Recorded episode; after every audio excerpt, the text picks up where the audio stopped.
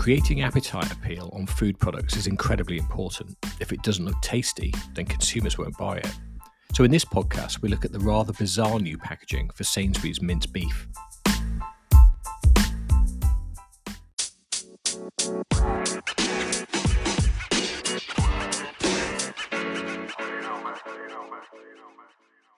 Packaging design has two main functions.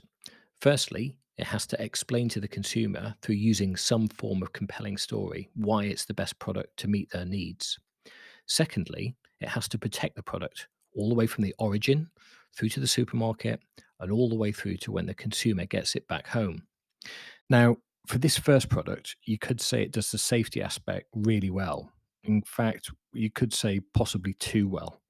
For the first point, though, creating a compelling story, it's probably safe to say it misses this by a country mile. Usually, illustration or product photography is a great visual shortcut to add taste appeal.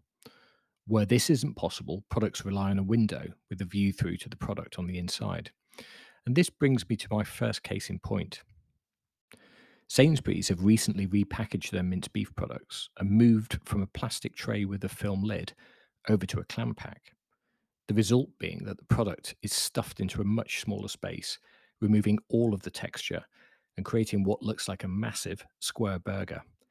In fact, probably the best descriptor of this product I've heard by anybody so far is it looks like something on a surgeon's side table waiting to be used for an operation. Now, clam packs are universally hated by consumers. They're absolutely impossible to get into and not particularly environmentally friendly. It's a packaging medium more suited to industrial heavy duty products. So, for the second point with regards to protection of the product, it works incredibly well. But for most consumers, they'd see this as overkill. In fact, put it this way if there was a nuclear war, you probably only have cockroaches and clam packs left. So, on to the first point enticing the consumer with a compelling story and appetizing product visual.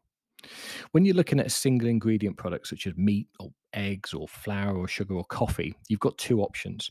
You either show a destination product or destination dish, that's the product utilized in its final state, or you show an honest interpretation of the product on its own. It's safe to say most products in the meat fixture take this second approach and utilize transparent trays so that you can see through to the product. And herein lies the problem with this new packaging format. If you're shopping for something like mince, texture is hugely important.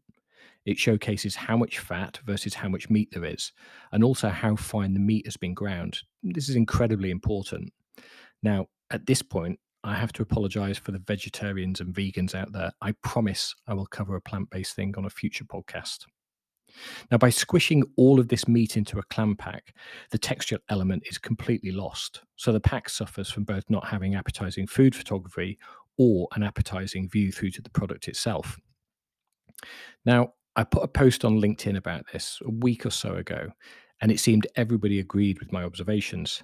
In fact, I saw only yesterday Sainsbury's have launched a nationwide advertising campaign to showcase the virtues of this new pack and admit, and I quote here from their press release, it might not look pretty, but it tastes pretty good. Now, in my book, that's clearly a recognition that something is not working particularly well if you've got to do that.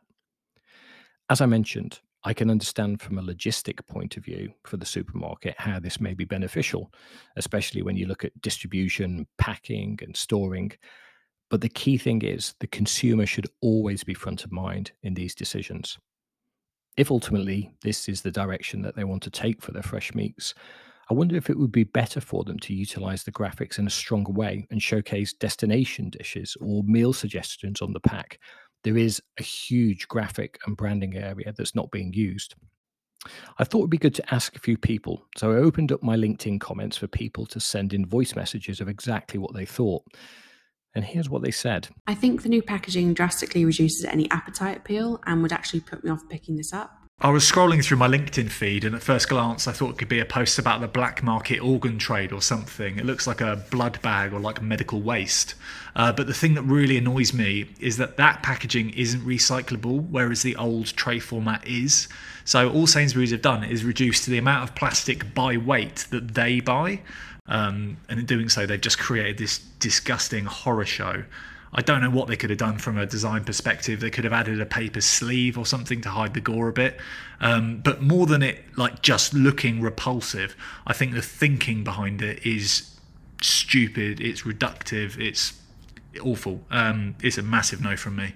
The new packaging seems to have compromised the form and appetite appeal of the product. I understand the need to reduce packaging material, but could this be done in a way that doesn't affect the quality perception of the product?